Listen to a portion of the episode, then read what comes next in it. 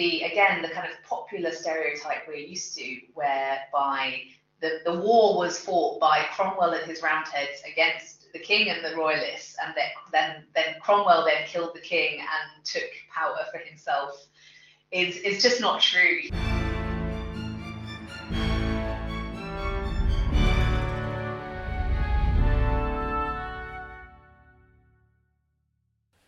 Hello and welcome to this week's podcast. My name is Oliver Webb Carter and I'm the editor and your host. Now, if there is one man who can unite British monarchists and Irish nationalists, it is Oliver Cromwell. And so today I'm talking about this huge figure with the historian and novelist Miranda Malins. Now, Miranda has written two novels set in the period The Rebel Daughter and The Puritan Princess, which involve Oliver's daughters, Bridget and Frances. We talk about how important women were in Cromwell's life, and then we go on to talk about the man himself, his rise during the Civil War, his involvement in the trial and execution of Charles I, and his behaviour in Scotland and most infamously Ireland. Many of you already have a view of Oliver Cromwell, but Miranda makes the case that we need to step back and look at Cromwell dispassionately. History is nuance. On our website, you can read about Charles I's trial, which was a total stitch up. It's in the show notes, along with Miranda's links. We've also got a piece on Charles's successor as king, Charles II, on how he was a modern monarch, so there's plenty of material on the period aspects of history. As ever, you can subscribe or give me a good review. I'd be hugely grateful. You can get hold of me and Miranda via the Twitter, but I'll hand you over to us both now.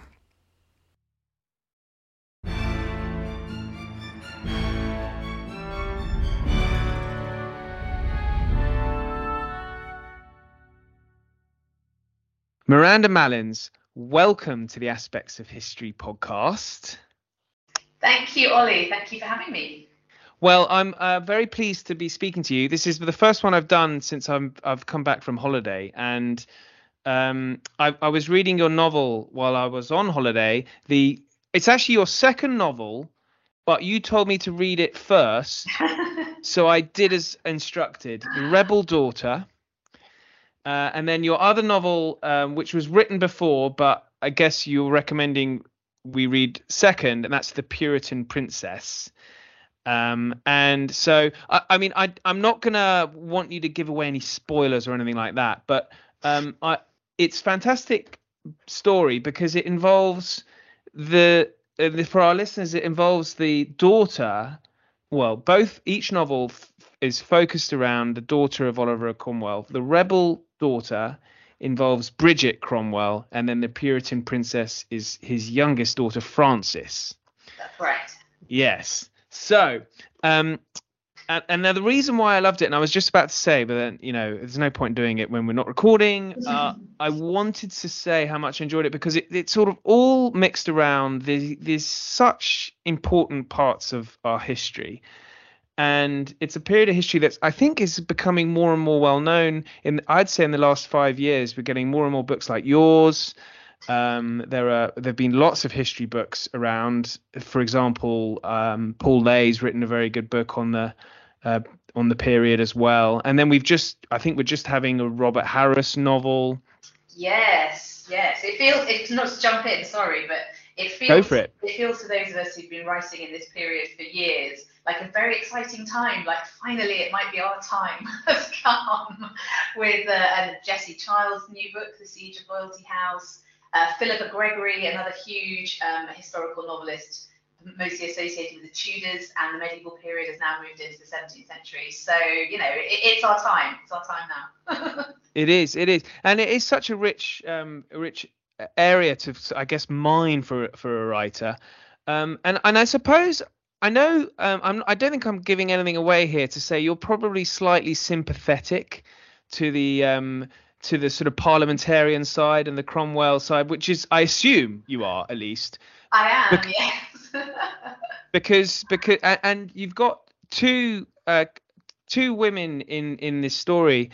Uh, in fact, I think um, all his daughters that married were married to important men, so they themselves grew up in a strong household. They must have been quite strong characters themselves. Yes, I think so. Um, and you know, just just to sort of n- nail my colours firmly on the on the, the mast here.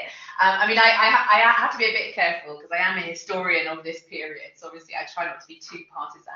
Um, but you can't kind of work in this incredibly dramatic, tumultuous period of civil war and revolution um, without feeling some sort of sympathies for one side or the other or having some favourite characters. You know, we're all humans as historians after all.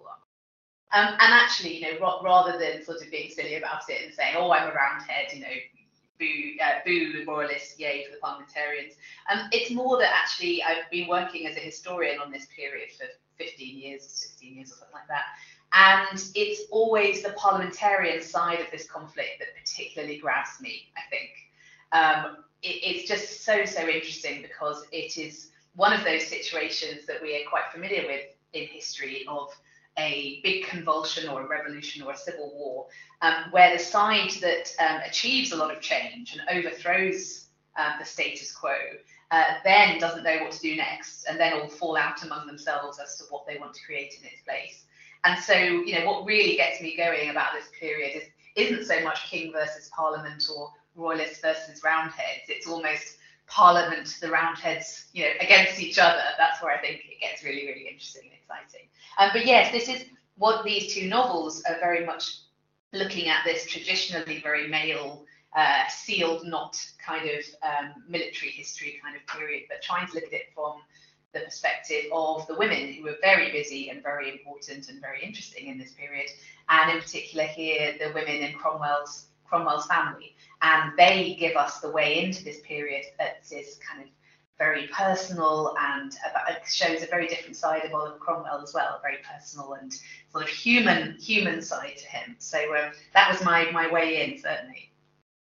Yes, you describe um, in in the novel uh, one of your characters, uh, in fact, I think it's the husband of Bridget, uh, Henry Ireton, who himself was a, a prominent figure, um, describes Oliver Cromwell in the novel as, as conciliatory, I think, mm. um, which is, is not really a word one uh, naturally associates to him, at least, uh, you know, to the sort of to the layman. But but um, he does come across as, as a very conciliatory figure uh, leading up to the trial Absolutely. of Charles I thank you. And you're, you're, you're, getting at some really interesting stuff there, which is what I, I'm trying to get at in the books, which is um, to overcome some of these really ingrained stereotypes that we have in, in popular culture about Oliver Cromwell, where um, if we know anything about him at all, because this period, as you alluded to in the opening, is, is woefully neglected, I think, um, in our kind of popular consciousness.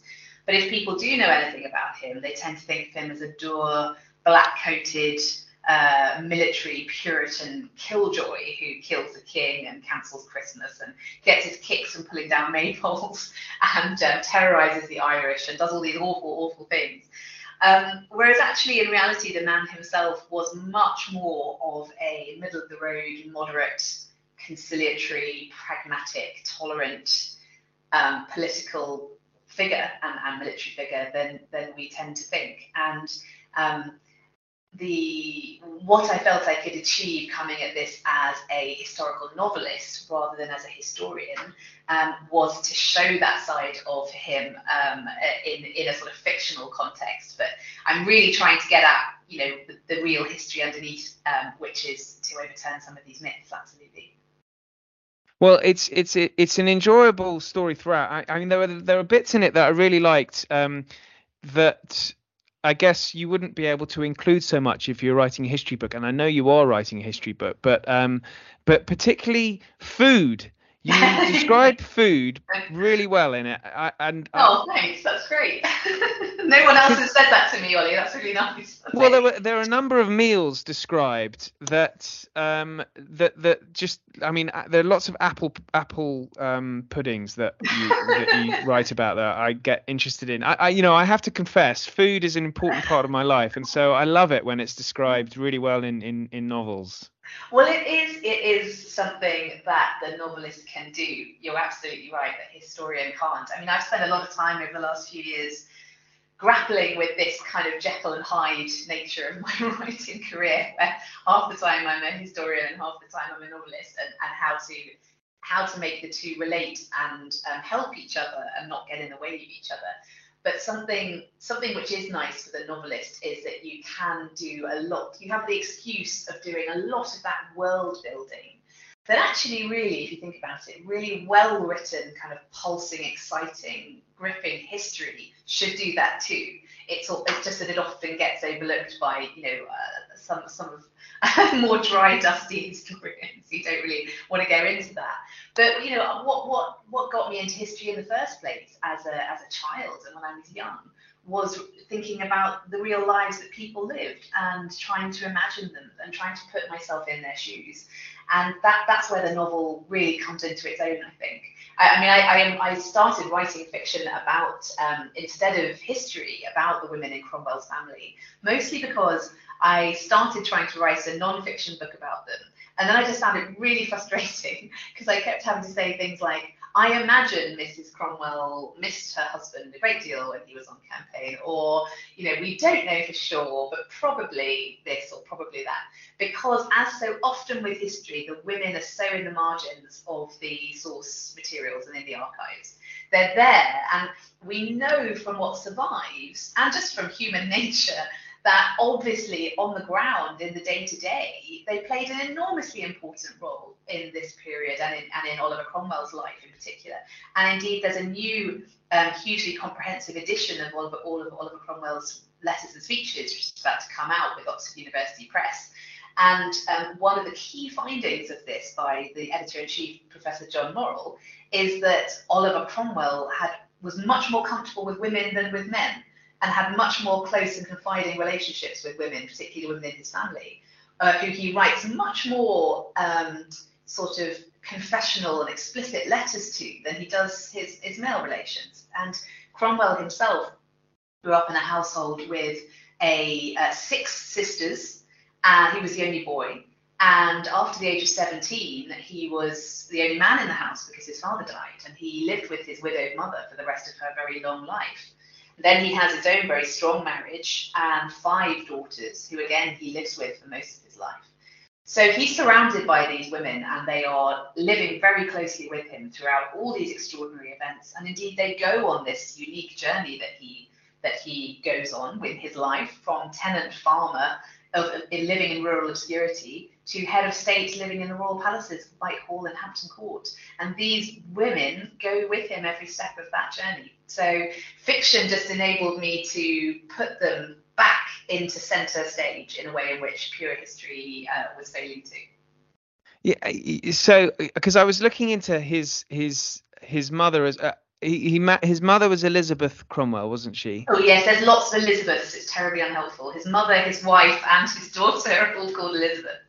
But that may say something it, it, that he, you know, obviously his his mother was well, obviously um, he didn't pick his wife because she was called Elizabeth. Uh, one assumes, um, but um, his mother was was she very important to him then?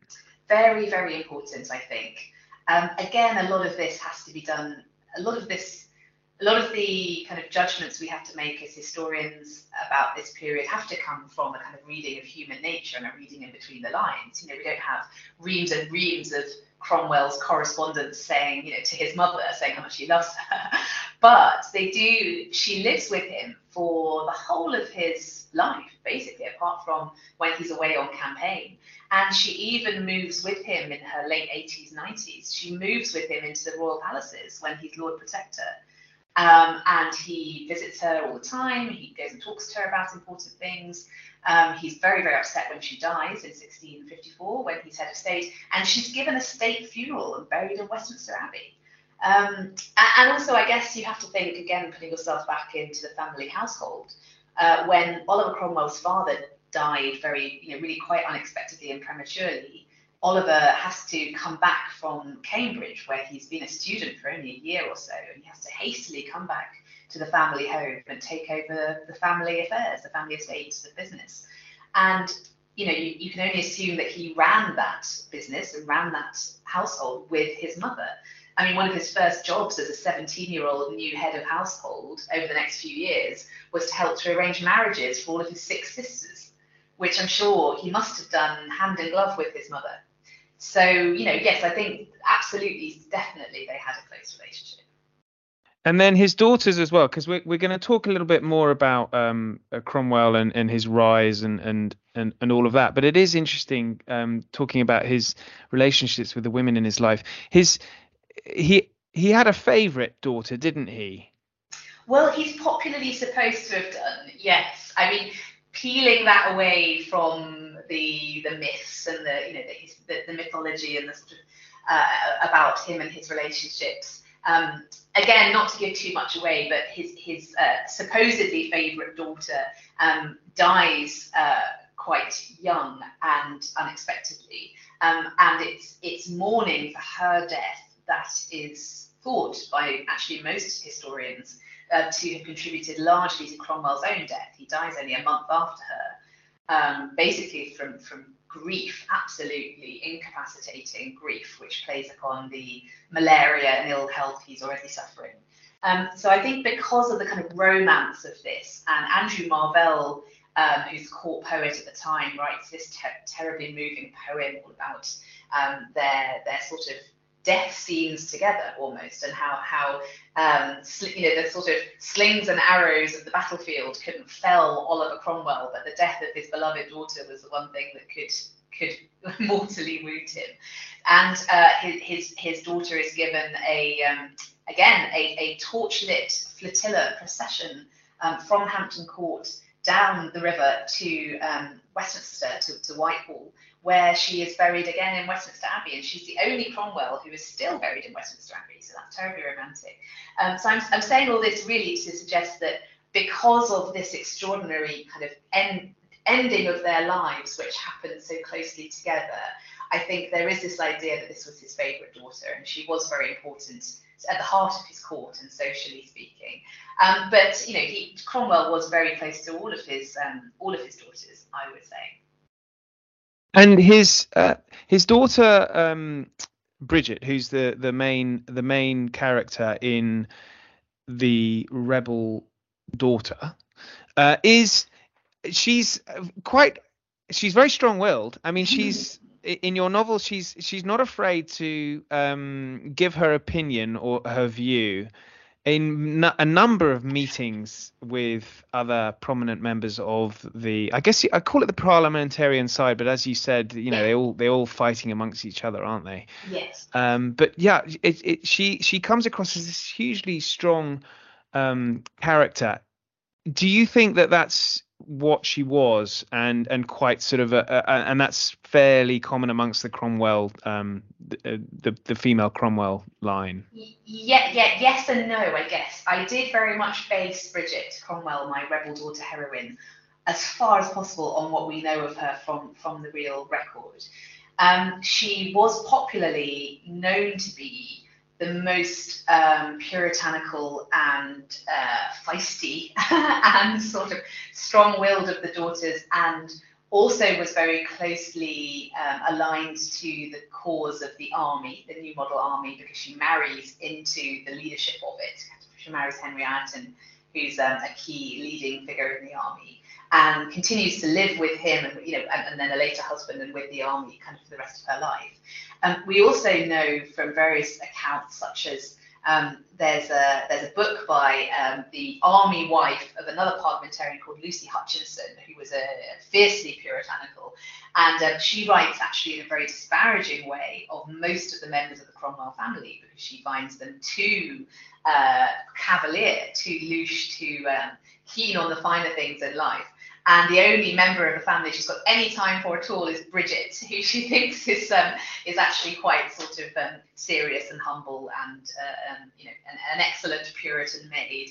Um, so and again we have correspondence between Oliver Cromwell and Bridget and uh, talking about her deep religious faith and worrying that she's um, over over anxious about things and overly sort of um, uh, sensible and serious and godly. So I, I, didn't make that up. That is absolutely how we we think that she was.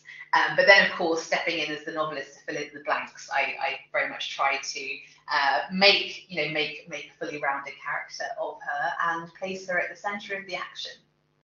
Well, the action itself is is it's um I mean, it's such a rich period. It really is, uh, and I've I've only really covered in the podcasts before from a, completely different angle, speaking to a, a, novelist and historian, Mark Turnbull, who talked about um, Charles the First.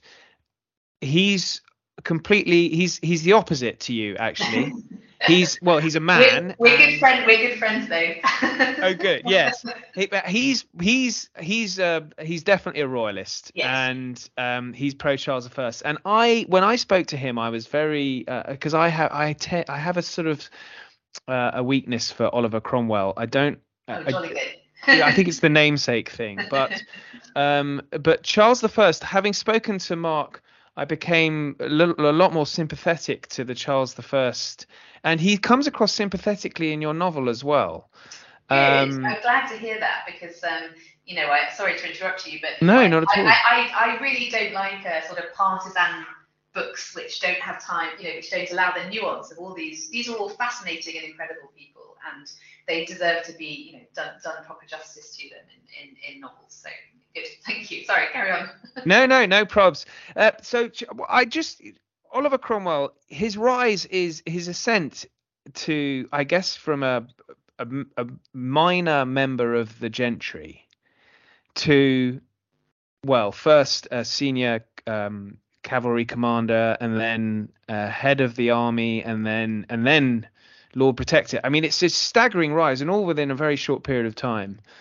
Uh, he, what do you think uh, it was about him that that sort of drove that. I mean, he he's this hugely strong-willed character, isn't he? Is that what is is is just a sheer sheer force of nature? Well, I think in part, and it's such a good question because that gets to the heart of why there are so many of us in the in the academic world, at least, who specialise in and work on Oliver Cromwell. I mean, he is popularly supposed to have been uh, um, uh, had had more biographies written of him than any other famous Briton. And uh, you know, I think the reason he inspires such study and such analysis is because he is so complicated and such a towering figure who totally comes to dominate the age he lives in. I mean, there, there are few there are few historical figures you can pull out who truly kind of come to epitomize their time and live beyond the you know change the world around them. You know, the kind of figures who then uh, earn the, the, the, the, of great, you know, Alexander the Great or Napoleon or whoever, good or bad, and I'm not making a moral judgment. It, it's just it's just the sheer importance of that person. And as you say, part of the extraordinary kind of compelling nature of Oliver Cromwell is this fact that he comes from absolutely nowhere and he spends the first 40 years of his life in total rural obscurity in East Anglia and um, then, you know, so then when he does show this startling military ability during the civil wars, and this is a man who's never had any formal military training, he's never fought in a battle, he's never even been abroad. I mean, he really is a, a, yeoman, but with quite a quite a good family name, basically, but who's who's kind of hard on his luck. So, but when he shows such startling ability on the battlefield, and then real kind of political nous and tenacity, which gets him into the leading ranks of the army figures, and then puts him in the centre of the political negotiations with the king after the end of the Civil War. Um, and then, as you say, ultimately leads to him eventually becoming head of the army. Although I would point out that that's after the king's execution. So it's not a question that Cromwell leads the rebellious army that kills the king. That is another another myth. Um, and then eventually is asked to become become Lord Protector and, and head of state, and eventually off, even offered the crown. Um, the extraordinariness of this of that trajectory has led to a lot of his contemporaries and people ever since to sort of see him almost in mythological terms and wonder, you know, where did this man come from? Was he was he was he prophesied? You know, was he was he actually of ancient royal lineage, as lots of people tried to claim when he was he was Lord Protector? Um, so he's, he's, he's, he's inspired this mythology around him because of this unique rise. I mean, there is no other equivalent in British history of a commoner like him ascending to become um, head of state with no claim of lineage, with no, you know, with no um, Wars of the Roses, no, you know, claiming descendants, a, a descendant, you know, see from from a previous monarch, nothing. Um, so that just makes him uniquely compelling. And as to as to how this all happens, I mean, I think you've got to you've got to say that it is a combination of the extraordinary circumstances where there was this vacuum um, you know, and, and, and any man could, or, or woman could come forward and really show themselves and kind of, it, it's the kind of war that opens everything up, opens up a new era of journalism, the first era of proper journalism, opens up all these opportunities. You have women running their husbands' businesses, you have younger sons making names themselves in the war who would never have inherited their estates in a previous era, and so they would have been nobodies. But then they become they become extraordinary national figures through this war. So the war is a great engine of um, revealing talent. Talent just kind of comes up through the ranks in all forms, whether it's the levelers preaching in London or, or Cromwell coming through the ranks of the army. Um, but then, you know, you've got to say there's something a bit more special to him than that for him to have ended up where he did. And I think he was a, uh, he is described by a contemporary historian as a reader of men, not of books, which says a lot. He had real insight into human nature. He had a great talent for friendship and making friends across all political and religious divides. He inspired huge loyalty in those who followed him and worked with him. Um, he was very he was very flexible, very pragmatic, very tolerant, very very grounded in the here and now. I mean, not a dreamer or an idealist. This isn't a Robespierre person. This is absolutely a man grounded in the here and now, which is one of the reasons I opened my book with him actually toiling in the fields, literally in the earth of England, because that's where he is. Um, and then, you know, he when he becomes head of state, he really is the unifying figure who's holding together this very complex um, alliance of interests and it's only really the dominant his dominant force which is holding holding the whole thing together. So sorry it's a very long answer but i could talk about him for hours so. Well well we we'll try and try and cover as much as we can. Yeah. i mean i could talk about him for hours. I think our listeners hopefully um well, well probably we'll fall asleep. Um but but so i just wanted during the civil war or the english civil wars or the wars of the three kingdoms which i think having read an answer you gave uh, in an interview about, uh, I think the Wars of the Three Kingdoms would seem to cover it a little bit better than the English Civil War, given there was so much conflict in Ireland and Scotland. Absolutely, or the British Civil Wars, or, or, or absolutely. I mean, I think I think it is certainly more than one war, and it is not just happening in England. So anything, I mean, I, am not, I'm not as Cromwell would say, wedded and glued to the nomenclature that we use, but but I, something which conveys the scale of it, as you say, geographically and in terms of time, I think is helpful. Now his rise, he's uh, he, you've mentioned this. He, he he's just a brilliant commander and uh, with no formal military training, which is extraordinary. Wh- which were the battles that really um, showed him to, to, to be so so brilliant? Well, he starts the war with with early on. I mean, he really is a nobody. He's only he's only sort of well known in his tiny pocket of of, of East Anglia, of, of Cambridgeshire, but he shows a sort of reckless, um, bold um, attitude even early on. He, he, he seizes Cambridge for Parliament even before he's actually almost been given permission to do so, and um, stops all the, all the uh, plate, the silver, and the gold being sent out of the city from the colleges to, to fill the king's coffers. Um, and then, you know, he has various other sort of battles in that area in Lincolnshire and the battle at Gainsborough. Um, and, and so, sort of, as the years go, as the war goes on and on and on, you know, he's just given a broader and broader and broader canvas. Um, and so by the time that we get to uh, uh, Marston Moor, by the, by the time we get to the later bit of the First Civil War, where um, Parliament decides that actually, uh, or rather, there's an argument within the parliamentary leadership as to whether um, they really do want to defeat the king properly or not and those who are arguing that yes, we really do want to give him a thumping so that we can actually defeat him properly and negotiate with him properly. Uh, like Cromwell, uh, you know, argue for to have a new professional kind of army which they will train, and, and this is called the New Model Army. And once Cromwell's very closely involved in recruiting and training this fighting force, which is England's first professional fighting force, standing army, and the sort of um, beginnings of, of, of, the British Army, really. Um, and once Cromwell's fighting with them, and we have the Battle of Marston Moor, you know, he, he, he really shows there that he is a he's a fearsome cavalry commander.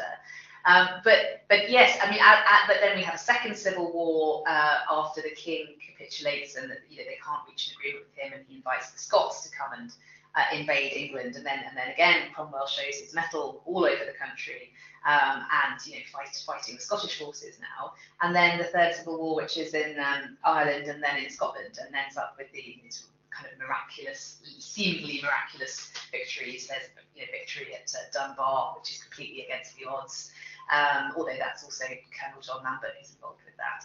Um, and know, the Battle of Worcester uh, was the one that Cromwell always speaks of, spoke of as being a kind of crowning mercy and extraordinary event. Um, so you know, he, he he definitely has real star power and real brilliance on the battlefield. Um, but this becomes a potent cocktail, really, with his faith and his sense of providence, which he shares with a lot of the soldiers of the New Model Army, where with every battle where they are undefeated, they feel more and more certain that God is on their side and God is pushing them forwards. And then this becomes this kind of unstoppable um, belief system they all share, um, which is that you know they, they, they have to surge forward, they have to take England in a new direction. Um, so it sort of becomes self-fulfilling almost uh, that this this success, success upon success upon success, gathers its own momentum. But it's quite an amazing story.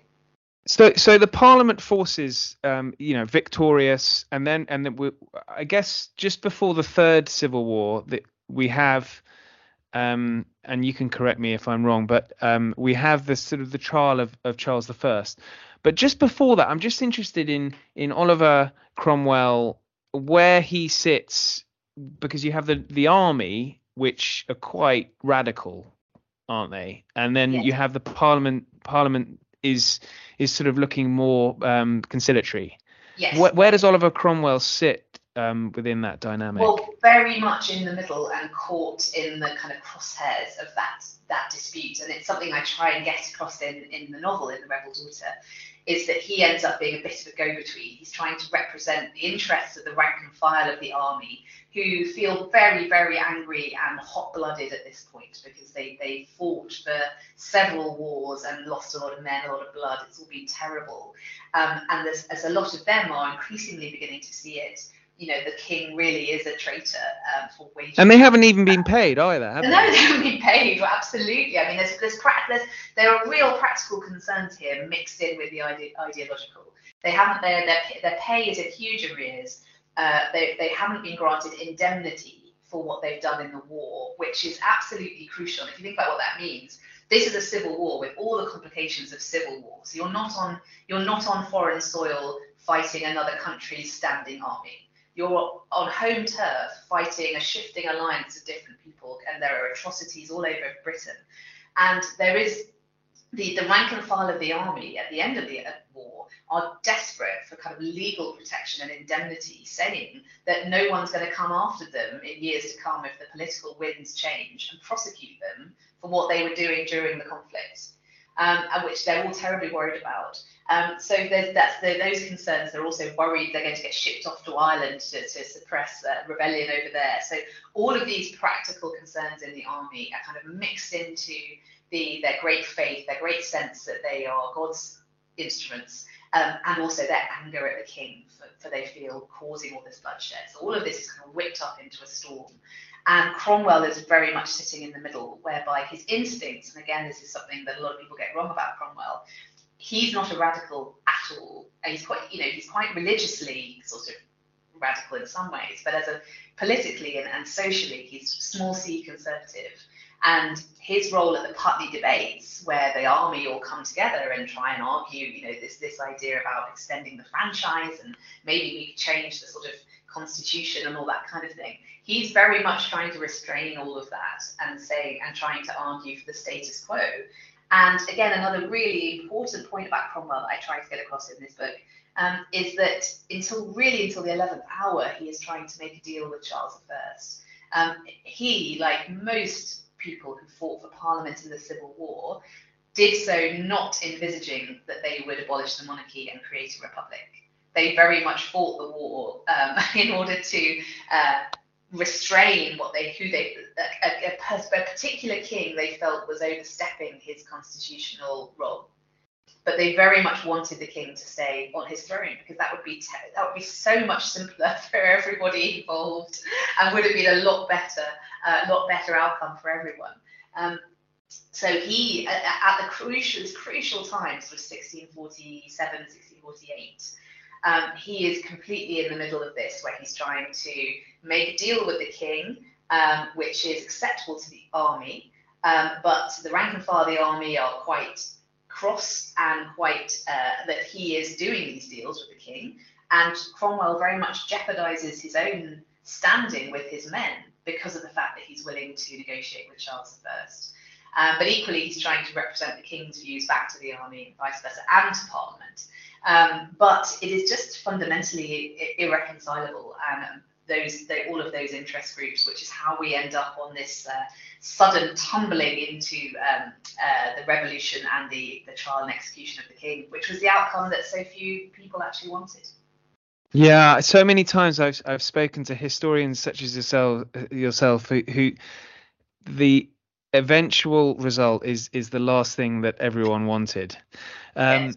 The the trial of Charles I. Then, what was what was Cromwell's involvement in that? Because the the the, the trial itself was a oh, Charles the First plays a bit of a blinder in it, uh, uh having not not really done that up until then. But it is a stitch up. What what what part does Cromwell play in the trial? Well, again, such an interesting topic and argued incessantly uh, by historians who are still arguing about it. At what point does Cromwell decide that the king needs to be executed? At what point, you know, how, how much does he control events? This is this is this is bread and butter for us us uh, to argue about. Um, but he, he is very involved. Um, he is uh, one of the judges of the king. Um, him, his son-in-law Henry Ireton is also very closely involved in this. And then when it comes to the, the point of um, actually signing the death warrant for the king, um, there are all these stories that he that Cromwell forced the hand of other judges to sign, and, and that's always held against him. Possibly, it's, you know, we don't know certain whether that's true. Certainly, behind the scenes, he's a very um, forceful figure in this. Um, but again, where I always come back to with, with this is that he, he is terribly important, but he is not acting alone. And so the again the kind of popular stereotype we're used to, whereby the, the war was fought by Cromwell and his roundheads against the king and the royalists, and then then, then Cromwell then killed the king and took power for himself is is just not true. He just didn't wasn't as wasn't as powerful as, as that at all. And even after the regicide, I mean, I think he is undoubtedly very influential in the eventual outcome, which is the king's um, execution. But then immediately after that, actually, the, uh, the, the monarchy is abolished, the House of Lords is abolished, and the a new Commonwealth is created. But within a few months, um, Cromwell is actually sent with the with the army to Ireland and then to Scotland to suppress the rebellions happening there, which are seemingly a great threat to this new fledgling um, state. Um, and so Cromwell is actually away from the centre of power in Whitehall for two years or so. So, you know, the immediate years after the king's execution and the revolution, Cromwell's not actually there in the government. The government is the Council of State and the Rump Parliament that is governing in Whitehall, and he's just uh, he's away fighting his uh, his brutal campaign. Um, yeah, so so he, he's he's terribly important, but he's not he's not the be all and end all. He's not a dictator. He's not running the show alone. Right. Well, so you've brought it up. Um, Cromwell uh, campaigning in Scotland and Ireland. Now, Ireland is his most controversial, probably mo- the most controversial part of uh, Oliver Cromwell mm-hmm. that still excites passions today. Um, now, are we being unfair um, in in damning him for his uh, actions in Ireland? Uh, because it was pretty mm-hmm. brutal, wasn't it? It was. It was horrendous. And actually, I went to Ireland uh, last weekend to Drogheda, where, where the sea, the scene of one of these appalling sieges and massacres, and it was terribly moving to go there in person. It was really evocative to see. Um, and coming back to how you frame how, how you phrase that question, um, are we right to damn him? I guess you, you asked. I guess what I would say is um, it is absolutely understandable that uh, these the atrocities that were committed in Ireland in particular are very much held against Cromwell, and that Cromwell is very much held personally responsible for those, um, and that they um, you know upset people today because they were brutal. Um, many hundreds, thousands died, particularly in these two nasty sieges at Drogheda and Wexford, um, which I sort of always think of in a in a probably unfortunate parallel as being rather like um, Hiroshima and Nagasaki in that they are these um, terribly brutal and swift put downs of towns which are being besieged. Um, they Cromwell offers them terms of surrender. The, the towns withstand them, say they won't surrender. And then under the kind of rules of international warfare at the time, Cromwell and his men are not, as it were, acting illegally by the standards of the 17th century, by then storming the town, putting all to the sword, all these awful things that they do. Um, but in terms of the, the, the, Japanese parallel, you know, the what then happens is that all the other towns in Ireland immediately surrender because they've seen this terribly brutal treatment of, of Wexford and Drogheda. Um, so from from the army's point of view, you can see how these things arise. We're also now in the third civil war, so the the kind of ante has been upped, the stakes are higher and higher and higher, the bloodshed's worse and worse and worse with each of these conflicts. There is um, also undeniably a, a sort of racist element in the sense that the um, most, if not all, pretty much English people regarded the Irish as an inferior race of people, an inferior country. And you know what, what Professor John Morrill always says about he's a Cromwell expert about Oliver Cromwell in this context is that the disappointment is that Cromwell doesn't rise above the bigotry of his age. So Cromwell's own bigotry towards the Irish um, is is not Cromwell's alone. It is of its time. Um, however painful and unfortunate, you know, and, and unjustified it seems to us today. The other thing to point out is that um, there's been a lot of work recently to suggest that this wasn't quite the sort of religiously based um, genocide that it's often portrayed as. It's often portrayed not least because Cromwell says some awful things while he's out there about the Irish, about the Irish Catholics being Catholics and therefore basically being beyond the pale. And although he was enormously tolerant um, at the t- of his time for um, those of other religious persuasions, Catholics were kind of were just beyond the pale for him, as they were for most Protestants at this time, mostly because of the Gunpowder Plot and the Spanish Armada, and the idea that Catholics were actually a political threat. So it's not just that they're a different sect that, that he doesn't agree with, because Cromwell himself was very open-minded about people worshipping however they wanted to. But you know, Catholics at this point in the you know only only let's let's remember 60, 70 years after the Spanish Armada, within living memory of the Gunpowder Plot, you know, Catholics still exert this this terrible fear and hatred uh, on upon Protestants.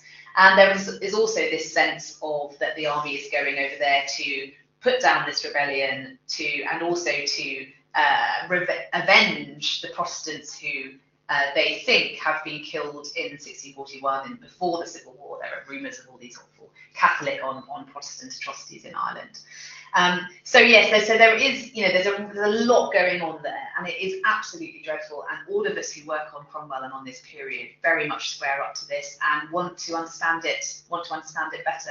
I would just end this very long answer by saying you did ask about should we judge him, and I'm always very, very careful of that as a historian because you know, I don't think it's our place to to judge um, what people did 350, 400 years ago. And this is why it's the answer I always give when people at drinks parties uh, have a go at me and say, oh, but was Cromwell a good man or a bad man? And I always try and say, I, that's probably rather po-faced and irritating of me, but I always try and say, well, I don't really think of it like that. I think, is he important? What did he do? And why does he matter? You know, that's actually what we as historians are doing, isn't it, in studying the past? It's not uh, it's not trying to um, uh, whitewash or, or rehabilitate uh, people's people's reputations. Absolutely, uh, but but one thing that has rehabilitated his reputation somewhat, and I completely take on board what you were just saying. Um, but you've mentioned other religions that he was quite tolerant of, and and I think he'd he'd been quite tolerant towards the Jewish um, Jewish immigrants. I think in Yes. he had allowed a, a large number into the country, which had they hadn't previously been allowed to come in. A- absolutely, he did. He was responsible for readmitting, formally readmitting the, the Jewish population who had been uh, expelled from, from Britain centuries before. And actually, he is still credited with that uh, amongst many um, uh, Jewish people today. It's quite interesting that he's he's got a better reputation in some in some of those um, areas and communities that, than he does in others. Um, but uh, but also with with Cromwell, he he does believe very firmly. He's quite Elizabethan in this sense. Queen Elizabeth is a huge hero of his and his family's, and they made their name and their wealth under Queen Elizabeth. And he does actually continue Queen Elizabeth's idea about not uh, uh, having windows into men's souls, and that as long as men don't cause political strife, as long as they're not seditious, however people want to worship in private is sort of their own business. And Cromwell, Cromwell really is like that. He really isn't someone who's marching into people's houses and berating them and you know throwing things and telling them how they want how they should worship. And I get I very much try and portray that particularly in the Puritan Princess, which is the, the, the next novel about him as, as Lord Protector. Um, he has a lot of friends. Uh, he's friends with some Catholics. He's friends with some Quakers. He's friends with people across all of these Puritan sects and denominations, and he has a lot of time for all of them he the, the, the, best way to understand Cromwell in, in his attitude to a lot of religion and politics is to understand that he's not interested in forms. He's very much interested in the end goal. And he's not very interested in constitutional forms, uh, religious doctrine, exactly how religious services should be structured, which book everyone's using. Is it the prayer book? Is it the, you know, is it the Bible? Is it this? Is it that? He's just interested actually in, in people's godliness and people's dialogue with in, in individual dialogues with God and how how nearly, how closely individuals, I guess, bring God into their lives and live with Him as part of their daily daily life. That's what interests him. He's much more about spirituality than about, uh, uh, you know, the, the, the cr- crossing the T's and dotting the I's of particular doctrine. Well, we're we're running out of time, but one thing I wanted to cover was um, Cromwell's. He, he he becomes Lord Protector, but he's offered the the title of king, isn't he? He is, yeah, in 1657. Now, why did he? He sort of steps back, but he's wavering, isn't he? He's very close to, to going for it. And which, you know, spe- speaking as an Oliver, it would have been wonderful to have a. I know, King Oliver the First. It, it's so fascinating, and you know, it, it's so fascinating to me that I did my whole PhD about the offer of the crown to Cromwell because it's this it's this amazing kind of counterfactual moment of what would have happened, you know, to British history if he had become King Oliver the First of his name. but he he's effectively living really like a king to, in the later years as being Lord Protector. You know, he's, he's being styled His Highness. He's his investiture as Lord Protector is basically a coronation, just without a crown and you know he's living in the state apartments he's receiving ambassadors you know he's traveling up and down the river in, in livery gold barges you know he to, to, to, to our kind of particularly modern eyes looking at him now he's absolutely a, absolutely a king. Um, but people there's a particular faction in parliament and the court that want to make him king because they think that this is going to actually be the most stable form of government with the best chance of lasting. Because you know monarchy is so deeply embedded in in the British in the English um, culture and inheritance. And we we know that to be true because we still have it today. You know it is so so important to us as a nation.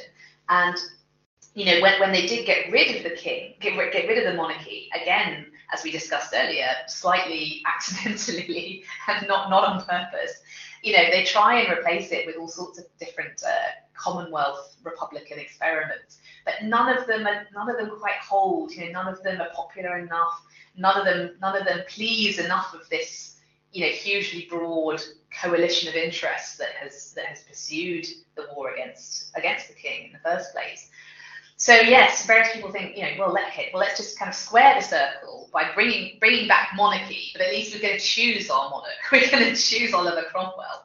So you know, we're not going to have a, a Stuart back or any kind of problems like that. So it's a very attractive solution.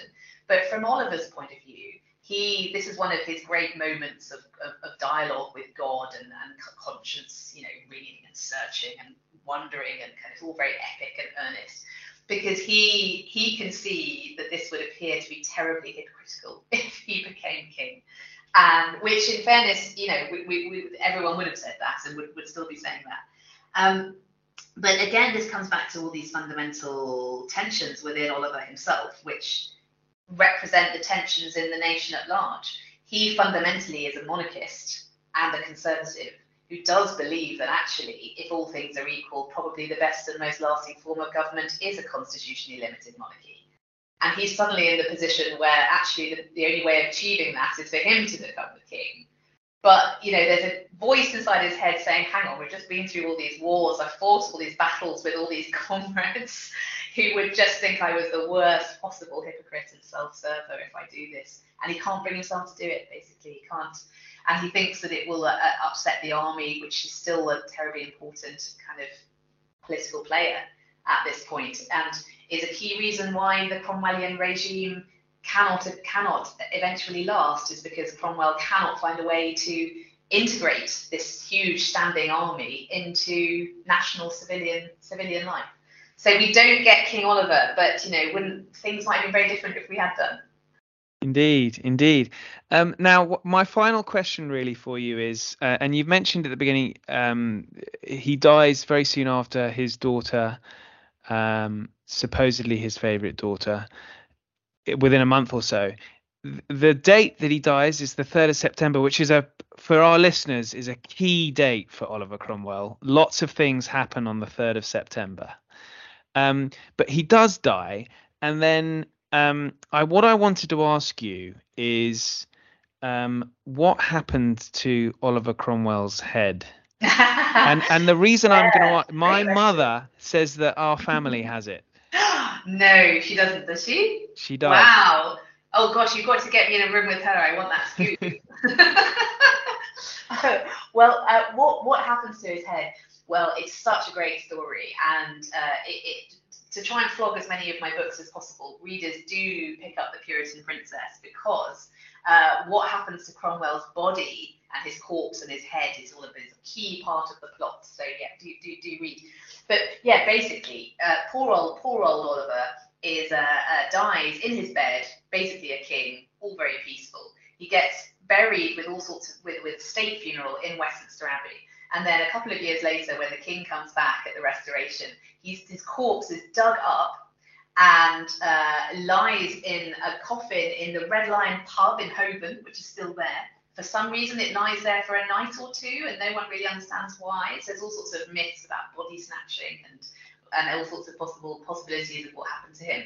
Um, and then, but then his corpse is is strung up at Tyburn. It's hung, it's hung, drawn, and quartered uh, posthumously which is a pretty grim uh, spectacle. And in fact, you'll find it as the opening scene of The Puritan Princess because it's a it's, it's just an extraordinary scene. Um, and then the I guess what the, the what the, the exciting story after that is what happens to his body, his headless body, um, and, and his head. Uh, probably the most likely explanation, sorry to Ollie's mum, is that his head uh, makes its way through the hands of various private collectors, having been up on a spike on, on Westminster Hall for ages, rotting, yeah, as as was the, the, the uh, uh, uh, as was their their want at that time. Um, but then eventually makes its way to Sidney Sussex College in Cambridge, where it was secretly buried somewhere in the chapel, and no one knows the exact location. Um, and his corpse, his headless corpse, was probably chucked in a pit under the gallows um, at Tyburn, which is now, now where modern Marble Arch is. So that's probably where he is. But, you know, it's a great story. We don't know that for certain. He could be anywhere. So uh, keep an eye out. well, that's a, a, nice way to end it. So, um, Miranda, thank you so much for your time. Rebel Daughter, Puritan Princess, um, really highly recommended. And what are you working on at the moment? Oh, well, I'm going back to to uh, proper history, proper non-fiction writing, and I am writing a book, a sort of family or dynastic group biography of the whole Cromwell family, and uh, tracing them, linking them back to Thomas Cromwell of uh, Wolf Hall and Henry VIII fame. So uh, I, am re- really wanting to reinsert this amazing family into the history of the Tudors and Stuarts, which uh, I, I think they should they should belong to that. Wonderful, wonderful. And you're also you have your own podcast, don't you? I do, I do. That, that that's hot off the press because um, I have a new podcast which I'm co-hosting with my fellow historian Paul Lay, and it's going to be called 1666 and all that and it is about all 17th century history. So not just Cromwell, uh, although I'll bring Cromwell in whenever I can, obviously, but it is about all 17th century history, uh, British, European, and world history, uh, cultural history, social history, art history, you name it. Um, and we are hoping to launch in November. We've already recorded a few episodes. So, uh, yeah, watch this space. And I hope some of you, some of the uh, loyal um, aspects of history listeners will come along and listen to us as well. Wonderful. Well, I'll make sure there are links when they're when they're available. Um, Miranda, thanks so much. Thank you, Ollie. Thank you for having me. I've really enjoyed it. Now, coming up, I have a chat with Robert Harris, the hugely successful author of Fatherland, Archangel, Munich, V2, The Ghost, and now Act of Oblivion, his latest novel, set all around the period immediately after Cromwell's death so we've got a bit of 17th century double bill here. It's the tale of a manhunt of the killers of Charles I, and Robert and I chat about the history of the period, so I do hope you can join me. In the meantime, thank you and good night.